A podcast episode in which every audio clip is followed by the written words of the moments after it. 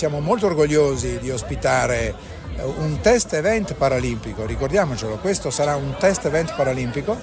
25 nazioni, oggi ha premiato un atleta di vertice eh, di nazionalità olandese, eh, ha premiato la, la Ragut, eh, quindi è stato secondo me anche un momento molto toccante. Concludo dicendo che il momento senz'altro che mi ha commosso di più perché lo pensavamo da circa un anno è stata la commemorazione di Elena Fanchini e non tanto in sé aver dedicato una delle nostre sale riunioni, quello era un atto dovuto perché resta nella memoria e nella storia,